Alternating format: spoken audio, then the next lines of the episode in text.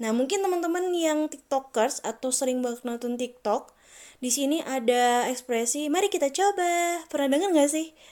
Nggak mungkin nggak pernah dengar ya.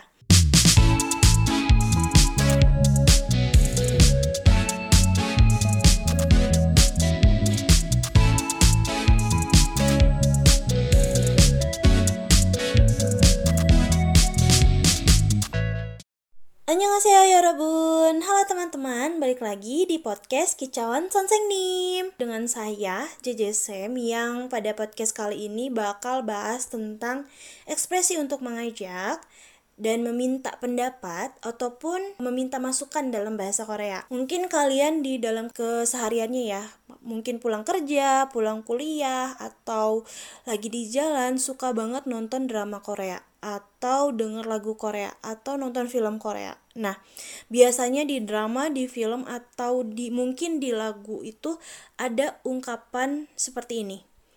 Kapsida, mogepsida, atau hebepsida. Sering muncul kan di drama atau di film ataupun di lagu mungkin ada. Jadi, nah, e, ungkapan itu diakhiri oleh epsida atau biepsida. Ya, akhiran ini tuh untuk e, mengekspresikan atau mengajak lawan bicara kita melakukan sesuatu. Jadi ekspresi ini tuh termasuk ke kategori kalimat ajakan, teman-teman. Kalau dalam bahasa Korea itu istilahnya chongyumun ya. Jadi chongyumun itu adalah kalimat ajakan. Tapi kalau dalam bahasa Indonesia biasanya ekspresinya itu mirip dengan ekspresi ayo atau mari. Nah, mungkin teman-teman yang tiktokers atau sering banget nonton TikTok, di sini ada ekspresi mari kita coba. Pernah dengar nggak sih? Nggak mungkin nggak pernah dengar ya. Jadi mari kita coba. Nah, itu banyak banget kan ekspresi yang pakai e, ekspresi ini gitu. Kita mau coba makanan, mau coba baju, kita pasti mengungkapkan e, mari kita coba di TikTok gitu. Itu terkenal banget. Nah, kalau dalam bahasa Korea, ekspresi ini bisa diganti dengan hebopsida. Nah, pernah dengar nggak kan? Tadi Sam bilang kan, hebopsida. Nah, hebopsida ini ditempel ternyata dengan akhiran biopsida, teman-teman. Ya, akhiran biopsida ini tadi, jadi untuk lawan bicara kita itu melakukan sesuatu, jadi ajakan. Jadi hebopsida itu artinya mari kita coba gitu. Nah, cara menggunakan akhiran biepsida yaitu biepsida diletakkan pada kata kerja. Ya. Kalau misalnya kata kerjanya diakhiri konsonan, biasanya ditempel dengan epsida. Ya, tapi kalau misalnya kata kerjanya itu berakhiran vokal atau konsonan real, itu pakainya biepsida. Ya, jadi kalau konsonan akhirannya epsida, tapi kalau vokal atau akhirannya konsonan real itu pakainya biepsida. Contohnya dalam kalimat itu, Minsu si 오늘 액션 영화를 봅시다. Minsu si 오늘 액션 영화를 봅시다. Minsu, ayo hari ini kita nonton film laga. Tuh yang kedua, misalnya contoh kedua ini. 오늘 우리 같이 카페에서 케이크를 먹읍시다. 오늘 우리 같이 카페에서 케이크를 먹읍시다. Ayo hari ini kita makan kue di kafe gitu. Jadi tadi ada kata boda dan mokta ya, dua-duanya kata kerja. Jadi kata boda itu diakhirinya dengan vokal ya, tapi tanpa konsonan. Jadi itu menggunakan biepsida, tapi kalau kata mokta, dia kata kerja yang ada bacim atau akhiran konsonan, jadi pakainya epsida.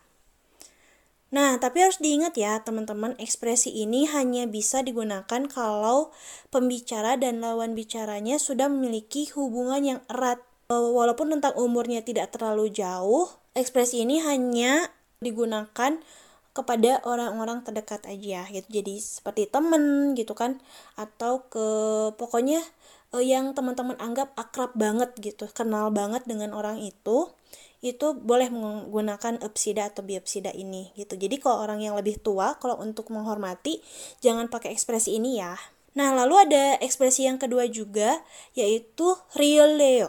Rioleo ini ekspresi yang digunakan untuk menanyakan keinginan lawan bicara. Sama kayak biopsida tadi atau upsida, ekspresi ini hanya digunakan kalau hubungan pembicara dan lawan bicaranya itu dekat. Jadi kalau ke teman boleh nih pakai ekspresi rioleo. Lalu ada juga rioleo itu diletakkan sama dengan kata kerja juga ya, jadi menempel pada kata kerja. Kalau leo digunakan kalau kata kerjanya diakhiri konsonan. Terus kalau misalnya kata kerjanya diakhiri vokal, biasanya dipakainya rioleo gitu. Kalau contoh dalam kalimatnya seperti ini. Di sini Sem punya percakapan ya. Di sini antara Mina dan Bima. Mina bilang, "오늘 날씨가 정말 좋아요." 오늘 날씨가 정말 좋아요. Hari ini cuacanya sangat bagus. Bima bilang, "맞아요. 너무 덥지 않아요. 그럼 공원에 산책할래요?" Nah, di sini udah ada pakai rioleo.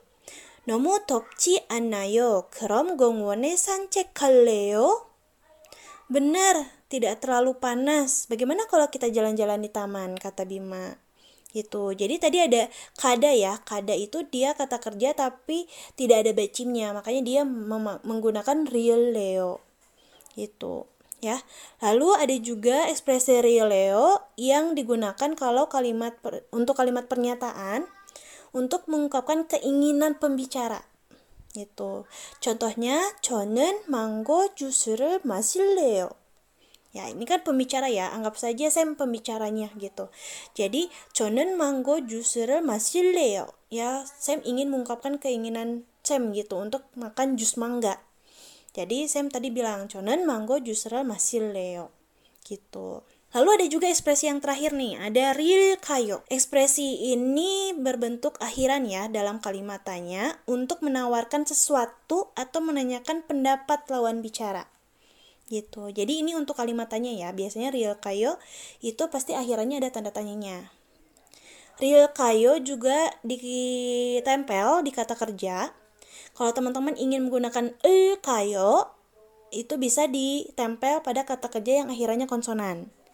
Ya, tapi kalau misalnya teman-teman memakai rilkayo, berarti kata kerjanya harus berakhiran konsonan riol atau diakhiri vokal gitu. Jadi rilkayo untuk akhiran konsonan, rilkayo untuk yang diakhiri vokal atau konsonan riol gitu. Nah, kalau contohnya di sini Sem juga punya percakapan lagi ya. Ini antara Edi dan Indah.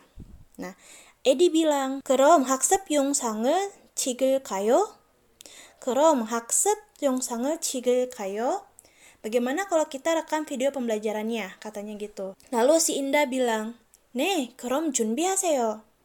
"네, 그럼 준비하세요." Silahkan bersiap-siap, kata si Indah. Jadi, tadi rilkayo itu menempel pada cikta. Cikta itu kan merekam atau mengambil gambar ya, cikta. Jadi, karena cikta di situ katanya ada akhiran konsonan, jadi pakainya rilkayo gitu. Terus kalau misalnya meminta pendapat lawan bicara, ekspresi ini juga bisa digunakan untuk menerka-nerka atau memperkirakan sesuatu yang belum terjadi. Gitu. Contohnya, Neildo ke sarami olkayo. Itu Neildo ke sarami olkayo. Apakah besok orang itu pun akan datang? Jadi ini kan hanya menerka-nerka ya, jadi kita tidak tahu apakah orang itu bakal datang atau enggak. Nah, gitu aja pembelajaran tentang tiga ekspresi yang tadi saya jelaskan ya. Tadi ada biopsida, leo, sama rilkayo gitu. Jadi teman-teman bisa menggunakan ekspresi ini untuk mengajak atau meminta pendapat ataupun Uh, teman-teman yang mau meminta saran kepada orang lain begitu. Nah, sekian untuk podcast Kicauan Seonsaengnim kali ini. Saya bakal balik lagi di podcast selanjutnya. Onordo suga manasya semnida. Kamsahamnida.